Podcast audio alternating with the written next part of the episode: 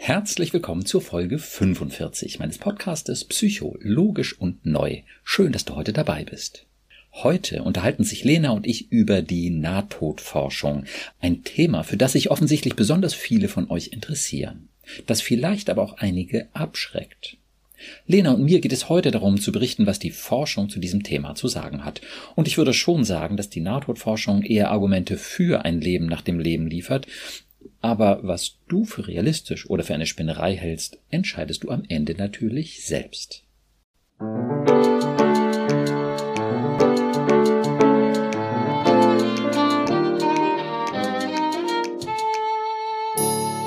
Psycho, logisch und neu. Mein Name ist Burkhard Düssler, ich bin Facharzt für Psychotherapie und ich habe einige besonders logische, positive und neue Konzepte entwickelt, um unsere Gedanken- und Gefühlswelt zu verstehen. Mit den Gästen meines Podcastes spreche ich immer wieder über ihre persönlichen Erfahrungen zu dem jeweiligen Podcast-Thema und ich versuche ihnen mit meinen neuen Konzepten einen guten Schritt weiterzuhelfen. Um meine psychologischen Konzepte soll es heute allerdings nicht gehen, denn die sind komplett unabhängig von unserem heutigen Thema Nahtodforschung. Um dieses besondere Thema zu betrachten, spreche ich heute wieder mit Lena. Hallo Lena. Hallo Burkhard. Normalerweise geht es in unserem Podcast ja um meine psychologischen Konzepte, die du gut kennst und mit mir in unseren Theoriefolgen schon oft beleuchtet hast. Heute ist es aber anders. Genau, heute soll es nämlich gar nicht um deine Konzepte gehen, sondern um die Nahtodforschung. Und da sind wir ja nicht einfach so drauf gekommen, sondern weil wir immer wieder Nachrichten von euch Hörern bekommen haben, die so ein bisschen in diese Richtung gingen. Also gerade wenn es euch nicht so gut ging, wenn ihr vielleicht einen geliebten Menschen verloren habt, kamen immer wieder so Fragen von euch über den Sinn des Lebens, warum sind wir auf diesem Planeten? Und äh, deshalb ist Burkhard und mir die Idee gekommen, dass wir einfach mal mutig sind und äh, eine Folge über die Nahtodforschung machen. Richtig. Und außerdem gab es ja auch einige Reaktionen, nachdem ich in ein, zwei Podcast-Folgen das Thema Nahtodforschung nur ganz kurz erwähnt habe. Reaktionen von euch darauf, dass ihr das Thema spannend findet. Genau. Okay, dann Lena, lass uns doch mal einsteigen. Was weißt du über Nahtoderlebnisse? Ich höre immer mal wieder Berichte darüber. Über Menschen, die dann sagen, ich habe meinen Körper im OP-Saal von oben gesehen und ich habe gehört, was da gesagt wurde. Und mhm. dann hört man Ärzte danach darüber sprechen, die sagen, das kann derjenige eigentlich gar nicht gehört haben. Es ist nicht möglich. Mhm. Und ähm, ja, man hört es ja wirklich in regelmäßigen Abständen. Ja. So, da, da gibt es ja nicht nur dieses Erlebnis, da gibt es ja ganz, ganz viele, da kommen wir ja später nochmal zu. Aber diese Berichte, die haben mich immer so ein bisschen schmunzeln lassen, denn ich war eigentlich immer so Leben nach dem Tod. Weiß ich nicht, ob das nicht einfach nur eine Stütze ist, ähm, ein Strohhalm, an den man sich klammert, damit man nicht so eine ja. Angst vor dem Sterben hat. Ähm, ja, ja. Aber diese Häufung an Erfahrungsberichten hat mich doch ein bisschen ähm, ja schmunzeln lassen. Mhm. Ja, okay. Im Übrigen würde ich tatsächlich auch nochmal unterscheiden zwischen Nahtoderlebnissen und der Schlussfolgerung, dass es ein Leben nach dem Tod gibt. Das ist ja nochmal was anderes. Mhm, da würde ich auch wirklich ja. sagen, das können wir, naja, nicht so wirklich beweisen, dass es ein Leben nach dem Tod gibt, aber naja, wir können zumindest Hinweise sammeln, ob das wohl so sein könnte oder nicht. Mhm. Ja, aber hm, naja, bisher sind halt alle zurückgekehrt, die Nahtoderlebnisse hatten. Sonst könnten sie ja nicht berichten. Aber es gibt auch noch ein paar mehr Phänomene, die eher, wie schon gesagt, darauf hinweisen, dass es doch so sein könnte. Aber das wollen wir heute genauer beleuchten und anfangen würde ich gerne damit einmal kurz die Geschichte von einem holländischen Herzspezialisten zu erzählen. Oh ja. Der ein Buch geschrieben hat. Der Mann heißt Pim van Lommel und der war Ende der 60er Jahre Kardiologe, also Herzspezialist. Und ähm, dann haben die halt auch immer wieder Leute mit Herzstillständen gehabt und die konnten sie damals ganz schlecht reanimieren, bis dann irgendwann diese Elektroschocktherapie, Defibrillation entwickelt wurde und die waren total begeistert, wie viele Leute sie damit retten konnten und haben aber immer wieder erlebt, dass die Leute, die sie da gerettet haben, stinksauer und enttäuscht waren, weil sie viel lieber da geblieben wären, wo sie waren. Und dieser Pim van Lommel hat sich vorher nie mit dem Thema beschäftigt und war einfach von den Socken und hat das dann halt immer mal wieder gehört und irgendwann hat er sich entschieden, da mache ich eine Studie. Und dafür hat er sich zehn Jahre Zeit genommen, um wirklich genau zu gucken, wie viele Leute erleben sowas ähm, Und was erleben die dabei und welche Folgen hat das für sie in ihrem weiteren Leben?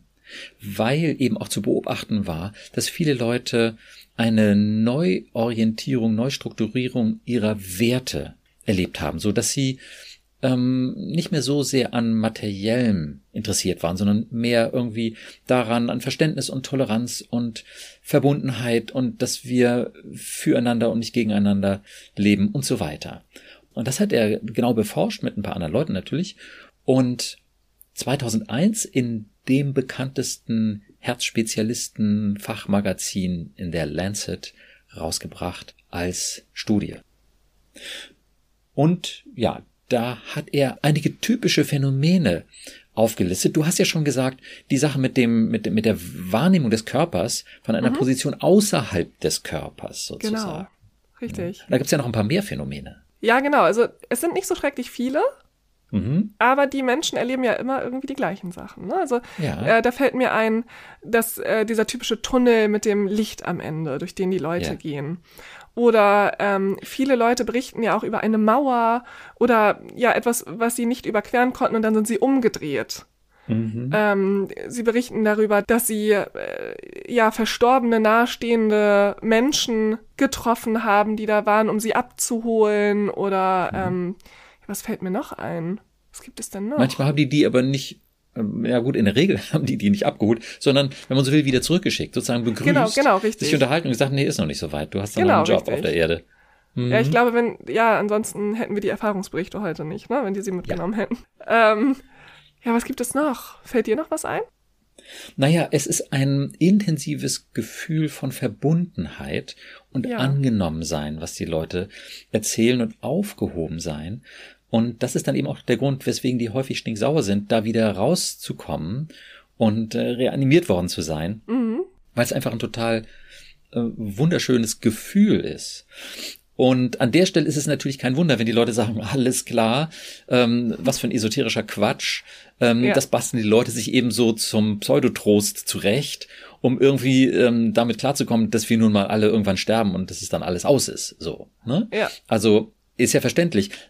Wobei ich sagen würde, ich würde mich immer fragen, was ist realistisch? Völlig egal, ob das besonders schön oder besonders schrecklich ist. Was ist realistisch? Das finde ich nach wie vor wichtig. Und insofern hat es vielleicht ein bisschen etwas zu tun mit meinem Ansatz zumindest eben wirklich möglichst radikal realistisch zu denken. Und was unser Selbstbild angeht, ne, mit dem Selbstwert und diesen ganzen Dingen, lohnt sich das ja auch total. Also das ist ja psychologisch und neu. Aber ähm, der Ansatz eben wirklich zu gucken, was ist realistisch, den ja, würde ich schon auch auf diese Thematik mal anwenden. Und da kann man eben sagen, mittlerweile sind sehr viele Forschungsprojekte gelaufen zu diesem Thema. Naja, und, und was du eben auch schon gesagt hast, es sind dann Dinge wahrgenommen worden, die eben überprüft werden konnten in diesen Studien. Und hm, mhm. das geht ja nicht. Also wenn jemand irgendwo in seinem zusammengeknautschten Auto liegt und ähm, ohnmächtig ist, dann kann er ja nicht von einer was weiß ich, äh, 40 Meter entfernten Perspektive sehen, dass da von links die Ärzte und von rechts der Sanitäter und da die Feuerwehrmänner rumlaufen und, und machen und tun. Das ist ja völlig unmöglich. Wie soll der das sehen? Äh, ja, aus dieser Perspektive.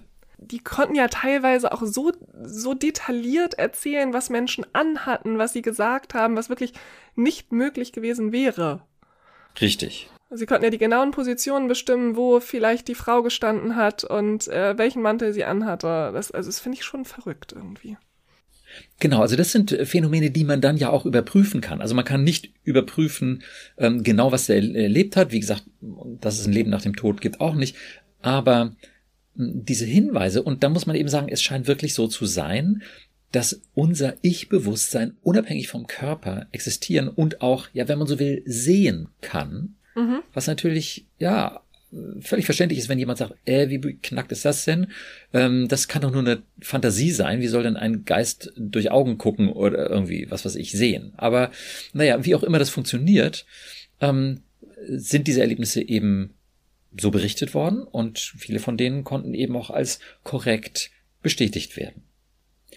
Und ja, wir können auch immer mal wieder die Gegenargumente aufgreifen. So ein Gegenargument ist eben, das ist alles nur wishful thinking, also irgendwie, mhm.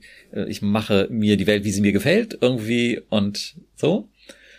Und dazu muss man einfach auch sagen, es gibt eine Menge Berichte von Menschen mit Nahtoderfahrung, die sich vorher mit dieser Thematik einfach nie beschäftigt haben und mhm. die das nicht nur überraschend, sondern auch verstörend und geradezu ja. peinlich fanden. Mhm.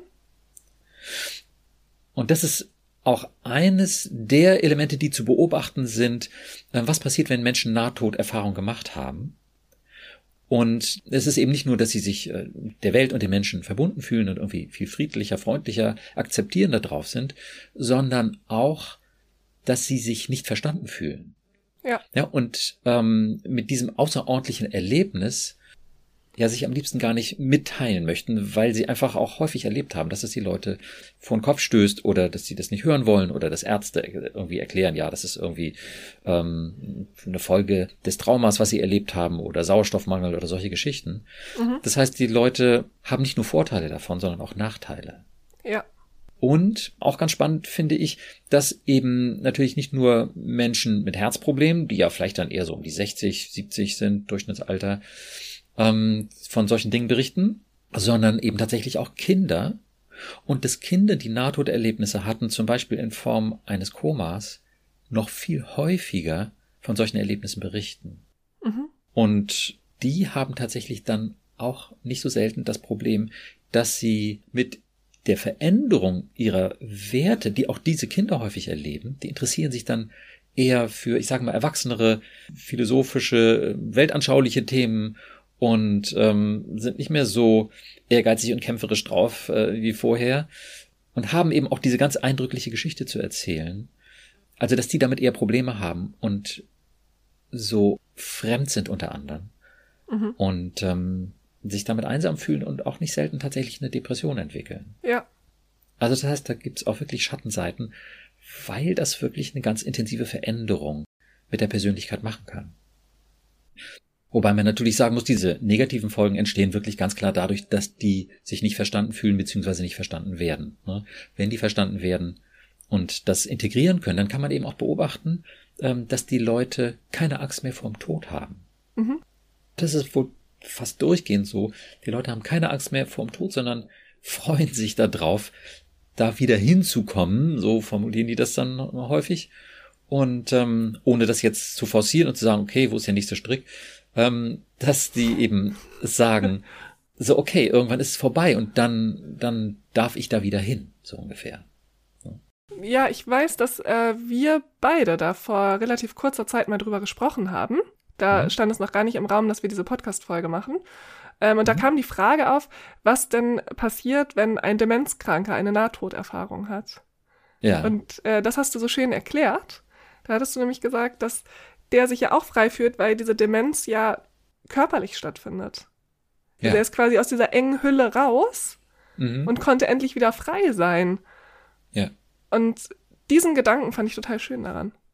Ja. Dass der, dass der Körper ja eine Hülle ist, in der ja, genau. wir stecken, in der ähm, unsere Seele steckt im Prinzip. Ja. Und ja viele Menschen sich ja die Nahtoderfahrung hatten, äh, endlich freigeführt haben, weil sie nicht mehr so eingeengt waren. Sie mussten nicht mehr in dieser Hülle stecken, sondern sie waren, sie waren leicht und äh, glücklich. Ja. An der Stelle kann man vielleicht eben auch nochmal erwähnen, dass dieses, ähm, diese Vorstellung, dass unsere Seele im Körper steckt, schon sehr, sehr alt ist. Sogar ja. Platon hat vor weit über 2000 Jahren schon gesagt, dass unser Körper ein Vehikel ist, in dem unsere Seele steckt und dass die den auch verlässt. Und es ist auch sehr wahrscheinlich, dass viele Religionen eben aufgrund dieser Erlebnisse und Berichte dann entstanden sind. Und ja, man kann eben sagen, das ist nicht nur über viele Jahrhunderte oder Jahrtausende zu beobachten, sondern auch in sehr, sehr vielen verschiedenen Kulturen. Auch das wurde genau untersucht. Mhm. Ähm, so dass man auf jeden Fall schon mal sagen kann, das ist keine moderne westliche Modeerscheinung, äh, sondern das gehört zur Menschheit offensichtlich seit langem ja. dazu. Und ja, und wenn es ihm tatsächlich so ist, ähm, dass der Körper nur eine Hülle ist und wir mit unserem Ich-Bewusstsein aus dem Körper aussteigen können oder am Ende des ähm, irdischen Lebens daraus aussteigen, dann ist es natürlich klar, dass wir auch all das, was mit diesem Körper irgendwie ähm, an Hindernissen verbunden ist, verlassen. Mhm. Ja? Und damit auch die Demenz oder was auch immer für Schmerzen, Behinderungen, sonst was. Mhm. Und es ist auch nicht so selten, dass Menschen im Moment des Todes, sowohl diejenigen, die sterben, so etwas ganz Friedliches haben. Nicht mhm. immer. Es gibt auch Leute, die kämpfen bis zuletzt. Ähm, und es gibt auch ganz häufig, dass Menschen eine besonders friedliche Atmosphäre spüren, wenn andere gestorben sind. Wo man eigentlich denken sollte, oh Gott, wie schrecklich, jetzt ist er endgültig, äh, hat er uns endgültig verlassen, uns gestorben. Ähm, aber es entsteht nicht selten eine ganz friedliche Atmosphäre. Als wenn sich das so ein Stückchen mitteilt. Mhm. Okay, wenn jetzt die Anti-Esoteriker sagen, alles klar, ähm, die Leute drehen halt durch und haben ihre Endorphine, ähm, die sie dann irgendwie zum Grinsen bringen, ähm, ist okay. Man kann ganz viele Sachen natürlich unterschiedlich interpretieren. Aber ich sag mal so, so ganz schlecht passt es halt nicht zusammen, wenn man das so sieht, wie der gute alte Platon äh, vor 2500 Jahren, dass man sagt, naja, der Körper ist halt nur ein Vehikel und das verlassen wir dann. Ja. Ich finde, das und, ist ein ganz, ganz toller Gedanke. Ja. Und ganz viele Leute erleben das auch so, dass sie eben so einen Unfall hatten, was weiß ich, und sich von oben sehen und sagen, okay, das ist mein Körper und der ist mir jetzt auch gar nicht mehr so wichtig. Mhm. Ja, was da unten so ungefähr passiert. Ähm, ich will, ich will den nächsten Schritt ins, ins Jenseits machen. So, ne? Ja. Okay, und noch ein weiteres Phänomen, was die Leute da erleben, das, was hast du ja auch kurz angesprochen, ist ja auch völlig abgefahren, dass ähm, die Leute dann da hm, Verstorbenen begegnen. Mhm, genau. Na super, jetzt geht's richtig los. Oh, ja? ja. Und das hat schon vor vielen Jahren, lange vor Pim van Lommel, Elisabeth Kübler-Ross ähm, erforscht, eine Schweizer Ärztin, eine der ersten ähm, engagierten Nahtodforscherinnen, die mittlerweile auch ihr eigenes endgültiges Nahtoderlebnis hat, also nicht mehr, nicht mehr lebt, ähm, jedenfalls nicht hier. Und ähm, die hat eben Familien untersucht. Und das ist natürlich hm, wieder ganz, ganz schrecklich. Also Familien, die verunglückt sind, zum Beispiel bei einem Verkehrsunfall. Und wo dann Familienmitglieder, Kinder, wie auch immer, berichtet haben, ich sehe Papa oder Oma oder wen auch immer. Und diejenigen, die die dann gesehen haben, sind immer schon verstorben gewesen. Selbst wenn das vor einer halben Stunde war, meinetwegen in diesem furchtbaren Autounfall. Also, wie gesagt, furchtbare Umstände, unter denen man aber dann diese enorme Beobachtung machen kann. Und ähm, das ist eben mittlerweile auch äh, von sehr vielen Universitäten, renommierten Universitäten, was weiß ich, ähm, Oxford und Harvard und Yale und Virginia University und New York, was weiß ich, also wirklich äh, richtig renommierte ähm, Wissenschaftler, ähm, die das untersucht und bestätigt haben, dass im Rahmen von Nahtoderlebnissen, manchmal aber auch ohne Nahtoderlebnisse, Begegnungen mit anderen bekannten Verstorbenen stattfinden und aber eben nie mit welchen, die noch leben. Mhm. Spricht dann eben auch eher gegen eine Fantasie, sondern dafür, dass das wirklich so ist, denn manchmal wissen die gar nicht, dass derjenige gestorben ist, den ja. die dann da irgendwie wahrnehmen. Ja. Ne? Also auch nochmal ziemlich abgefahren, aber ich finde schon auch nochmal ein interessanter Hinweis darauf, ja, dass, dass das irgendwie weitergeht. Denn diejenigen, denen man da begegnet, ähm, haben dann auch manchmal Dinge zu erzählen, ähm, die für diejenigen, die es dann hören, auch überraschend sind. Zum Beispiel, was mhm. weiß ich, ich, ich bin dein Bruder. Wieso? Ich habe doch gar keinen Bruder. Genau, doch, ich bin ja, dein Bruder. Und dann gehen die Leute damit zu den Eltern und sagen, ich habe da eine komische Begegnung gehabt und der sagt, ich bin dein Bruder und dann, ich habe doch gar keinen. Und dann sagen die Eltern, oh, eh, doch, du oh. hast einen. Aber der ist ja. vor deiner Geburt gestorben und das wollten wir dir nicht erzählen, damit du nicht so traurig genau. bist darüber. Ja. Also ziemlich abgefahren, ähm, so der ein oder andere Hinweis, dass das doch so sein könnte. Und das, naja, spricht dann natürlich schon eher dafür, dass es wirklich danach weitergeht, weil wenn die dann solche Sachen erzählen, die sich als wahr herausstellen, ähm, dann kann es ja nicht die Fantasie desjenigen sein, der da irgendwie jetzt gerade eine Halluzination hat. Ja, richtig. Mhm. Also ist zumindest ziemlich unwahrscheinlich. Total. Ähm, so, jetzt gibt es ja aber auch noch eine andere Sichtweise. Also wenn, wenn man jetzt anfängt, Nahtoderfahrungen oder mhm. Nahtodforschung zu googeln ähm, und man ruft sich zum Beispiel mal Wikipedia auf, mhm. dann kommen da eher so Berichte darüber, dass äh, das Ganze ja total medizinisch erklärbar ist, ne? Weil Ja. man ähm, mit Ratten zum Beispiel Versuche gemacht hat, wo man feststellen konnte, dass die auf einmal einen erhöhten Sauerstoffgehalt im Gehirn hatten und Mhm. dadurch vielleicht auch viele Menschen berichten ja auch darüber, dass sie so eine Bildabfolge hatten von ihrem ganzen Ja. Leben. Also sie haben das Leben nochmal an sich Ja. vorbeirauschen sehen. Und Ja. äh, dass dieser erhöhte Sauerstoffgehalt im Gehirn eben zu einer erhöhten Gehirnaktivität führt und ähm, ja, dass damit zu erklären ist, was die Menschen sehen ähm, oder dass ihnen eben Leute begegnen. Ja. Aha. Ja, da würde ich sagen, das ist äh, für mich prinzipiell vorstellbar, dass durch krasse Veränderungen des Stoffwechsels oder auch Medikamente ähm, oder Veränderung des Sauerstoffgehaltes im Blut, dass wir dadurch, ich sage mal dann ja eher ähm, Halluzinationen haben. Ne? Also so Fehlwahrnehmungen Genau. und irgendwelche wilden Tagträume oder so ähnlich wie unter Drogen irgendwas ähm, äh, f- äh, fantasieren. Das, das ist ja vorstellbar. Ja.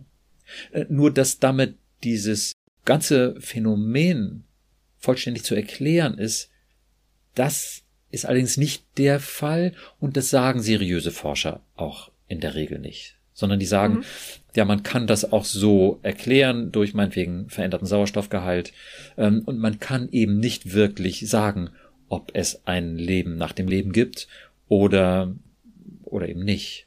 Ja. Nur es gibt eben auch die Möglichkeit, dass einiges körperlich medizinisch erklärbar ist. Ja. Das allerdings hat sich auch der Pim van Lommel ähm, genau angeguckt und untersucht. Er hat ein Buch geschrieben, das heißt Endloses Bewusstsein, neue medizinische Erkenntnisse zur Nahtoderfahrung. Das verlinken wir natürlich auch nochmal. Finde ich ein mega spannendes Buch Total. in dem er viele Fallbeispiele erzählt und eben von den Studien, von den Folgen, was das mit den Leuten macht. Und es gibt einen interessanten Vergleich, wenn man beobachtet, wie das äh, Gehirn funktioniert. Er sagt eben, wenn wir diese ganzen Phänomene, die da eben zu beobachten sind, in einem Bild zusammenfassen, dann könnte man sagen, das Gehirn ist nicht der Ort, an dem das Bewusstsein produziert wird, sondern es ist ein Bewusstseinsfilter, so ein bisschen wie ein Radio. Ja, ähm, das, das Radio selektiert und sendet eben nur den Sender, den du eingestellt hast. Und all das andere, was da ist, sendet das Radio nicht. Ja? Oder wie ein Computer, der eben so oder so programmiert ist und äh, das Internet empfangen kann und bestimmte Sachen daraus fischt und filtert, aber der Computer macht nicht das Internet. Ja, richtig. Ne? Und da sagt er, das ist so eine bildliche Parallele, dass unser Gehirn eben ein Filter ist und wenn wir diesen Filter verlassen, dann kriegen wir ein enorm erweitertes Bewusstsein. Dann ähm, ist eine enorme Verbundenheit mit allem Möglichen, was da eben so ist, auch eben auf einer nicht materiellen Ebene, dann plötzlich gegeben und das ist ja dann offensichtlich sehr, sehr positiv. Beziehungsweise das wird dann eben offensichtlich als sehr, sehr positiv erlebt. Ja. Das finde ich tatsächlich nochmal ein ganz schönes Bild, um so zu sagen, naja, vielleicht, ist ja immer hypothetisch an der Stelle, ist das Gehirn eben tatsächlich nur ein Filter, so wie ein Radio oder wie ein Computer, mit dem du das Internet empfängst. Ähm, aber wir können mit unserem Bewusstsein scheinbar diesen Filter ablegen und dann mit einer viel intensiveren Verbindung zu allem, was da so los ist, ähm, ja, weitermachen. Das ist eine tolle Vorstellung irgendwie. Ja, mh, zu den Nahtoderlebnissen kann man vielleicht nochmal sagen, es gibt nicht nur positive Nahtoderlebnisse, es gibt wohl so knapp fünf Prozent auch unangenehme Nahtoderlebnisse mit Ängsten. Mhm.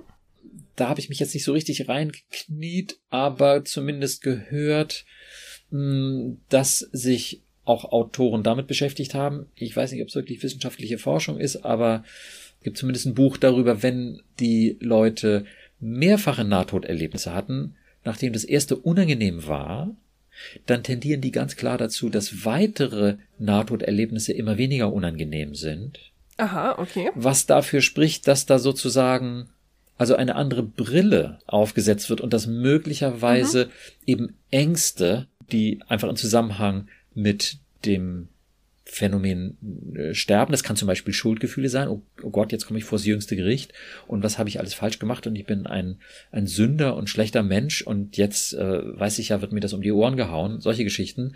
Ja, also dass das zumindest denkbar ist. Wir sind immer im Hypothetischen. Mhm. Aber ähm, dass ähm, dann eben mehr und mehr erlebt werden kann, vielleicht über mehrere Nahtoderlebnisse, ähm, dass dem nicht so ist und dass man da eben nicht verurteilt wird auf dieser Ebene der Verbundenheit, sage ich mal, sondern dass vielmehr ähm, so etwas wie, ja, sage ich mal, eben auch eine Lebensrückblende läuft, in der man sich selber beurteilt und sagt, das habe ich gut gemacht, das habe ich schlecht gemacht. Es geht wohl auch ganz viel um die Wirkung, die das eigene Handeln auf andere Menschen hat und eben auch in mhm. Verbindung damit, dass wir mit den anderen sehr verbunden sind. Und dass ja. es eben nicht egal ist, wie wir die anderen behandeln. Und dass es wichtig ist, dass wir lernen. Das hat im Übrigen auch die Elisabeth Kübler-Ross gesagt. Der Sinn unserer irdischen Existenz ist geistiges Wachstum. Mhm. Also, das finde ich eigentlich einen sehr schönen Ansatz. Man kann es auch ein bisschen anders ausdrücken. Äh, lieben, lachen, lernen. Finde ich auch. Sehr schönen Lebenssinn.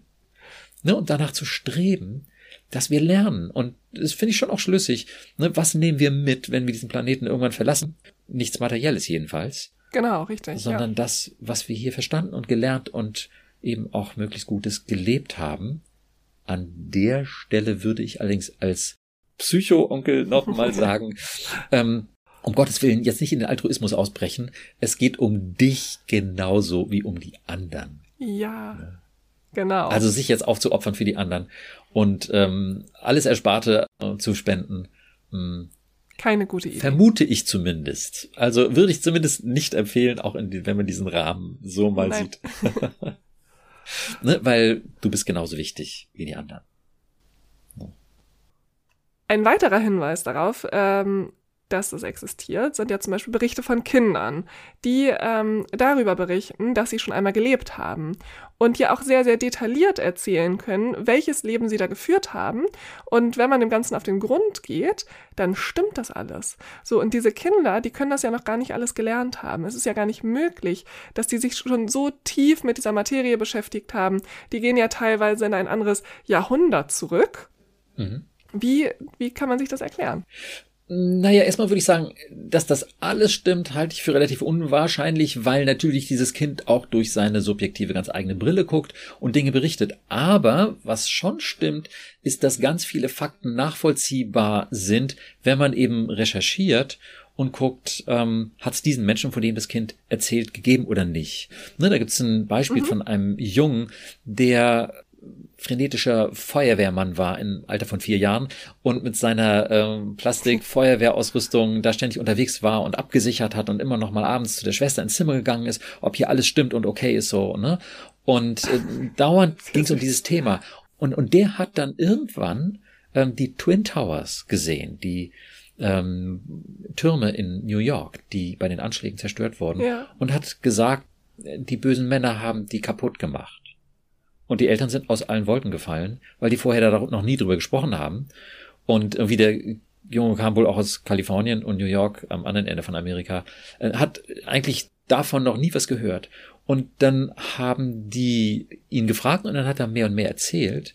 Und dann war das eben so ein Beispiel, wo der so viele Details berichten konnte, ähm, dass die dann irgendwann mit der New Yorker Feuerwehr in Kontakt getreten sind und gefragt haben, kann das sein?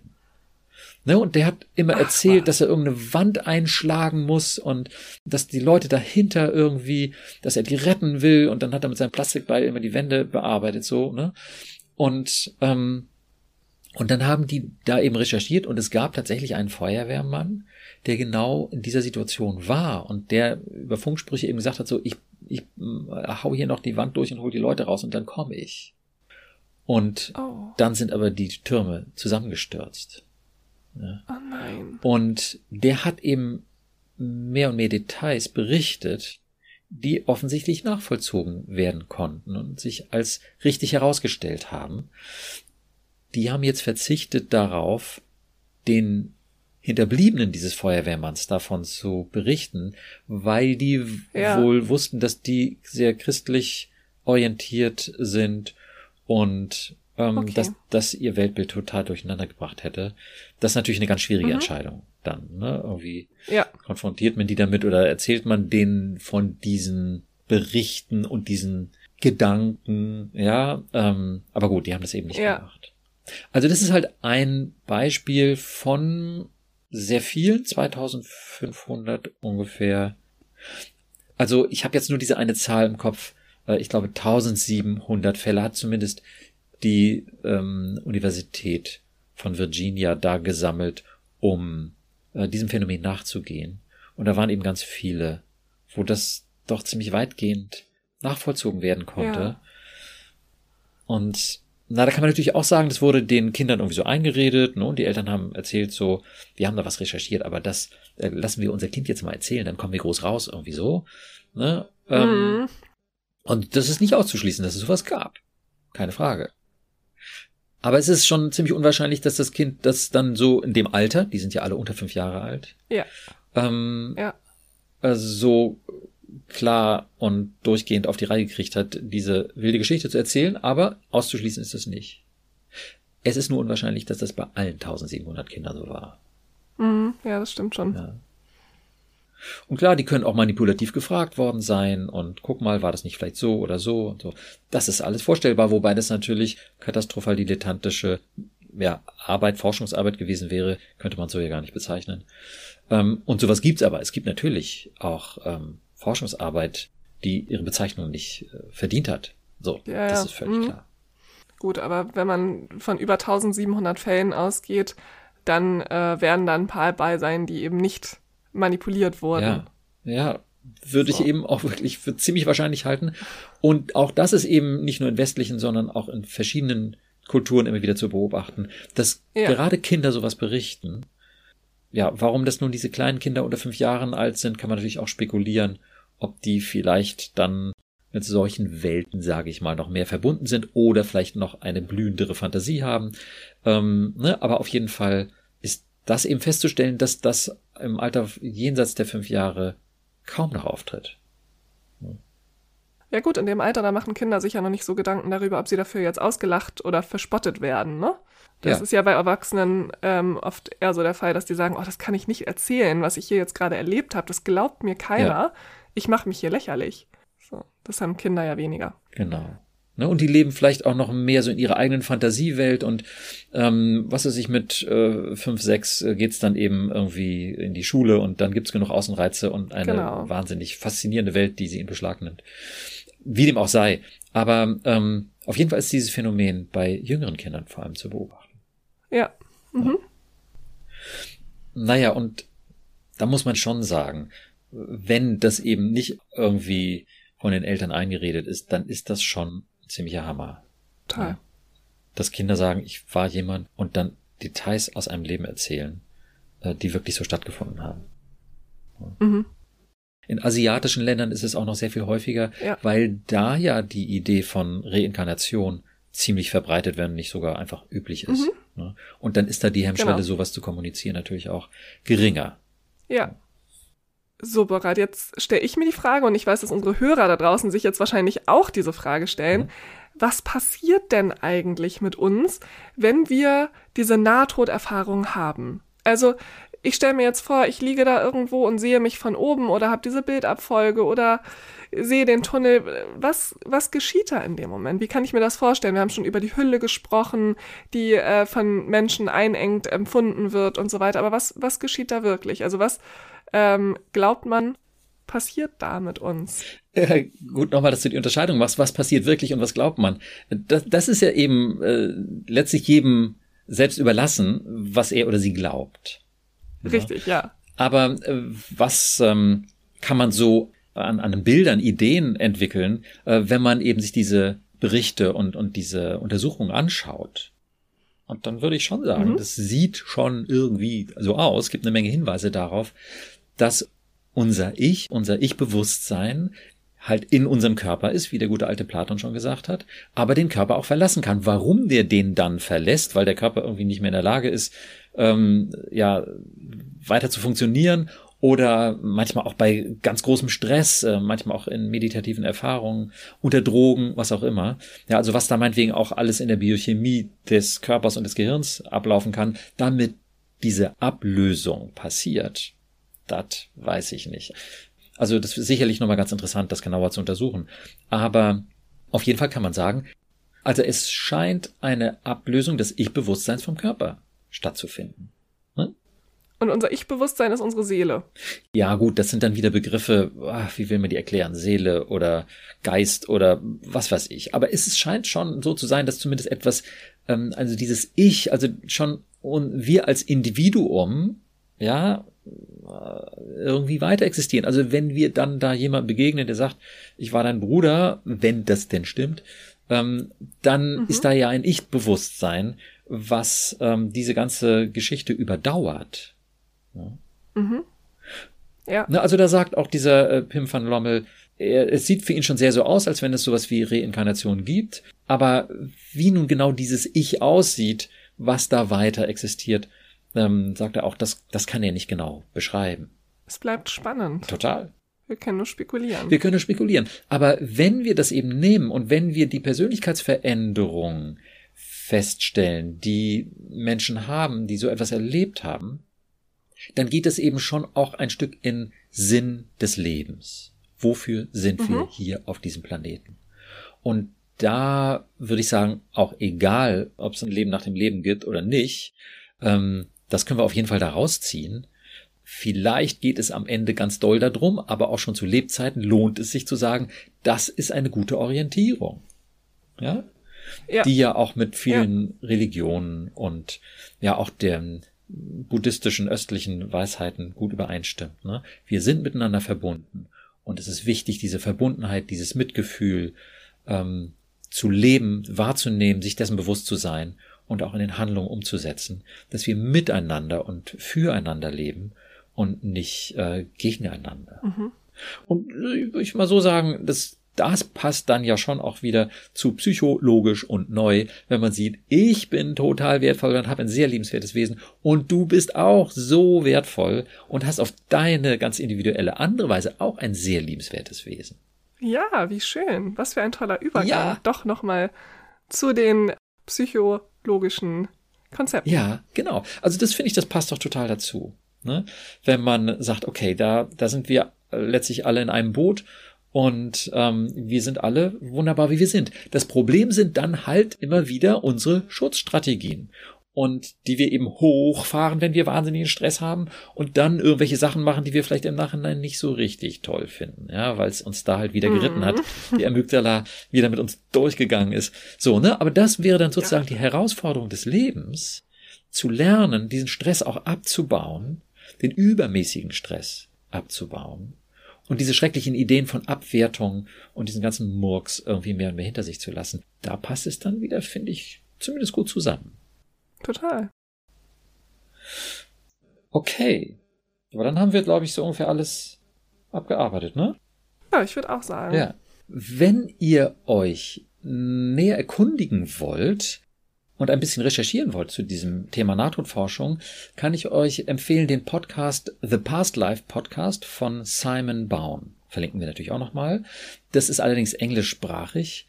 Ähm, und der hat ähm, eine ganze Menge ähm, Leute interviewt. Er hat jetzt irgendwie Folge 200, ich weiß nicht wie viel und ähm, hat da eben einige Wissenschaftler auch interviewt, aber eben auch Medien und Leute, wo ich sagen würde, mh, hm, nee, also das gehört für mich wirklich ins Reich der Fantasie.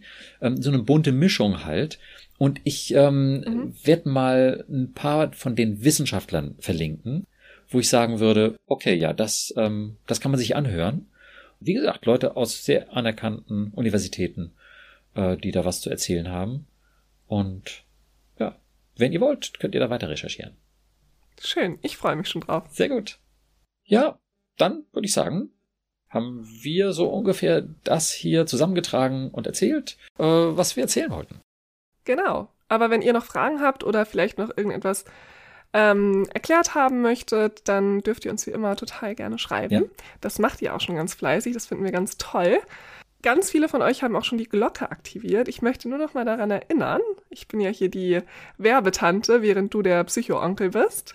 ähm, genau. Wir freuen uns wirklich sehr darüber, wenn ihr uns ähm, eine gute Bewertung hinterlasst und die Glocke aktiviert, damit ihr genau. keine Folge von uns verpasst. Okay, also dann auch euch, liebe Hörerinnen und Hörer, vielen Dank für eure Treue, für euer Interesse und wir hoffen, dass wir euch mit dieser Folge nicht geschockt, sondern interessiert haben. Ja, es war eben, wie gesagt, eine Ausnahmefolge. Äh, in Zukunft geht's dann eben auch äh, weiter mit all diesen Psycho-Folgen und auch Interviews von Gästen, wo meine äh, Psychokonzepte dann wirklich direkt in Anwendung kommen und ihr sozusagen live dabei sein könnt, wie diese Konzepte funktionieren. Genau. Okay. Sehr gut. Gut, Lena, ganz herzlichen Dank für deine Hilfe und all deine Beiträge. Ich habe zu danken. Bis zum nächsten Mal. Ja, bis dann. Tschüss. Tschüss.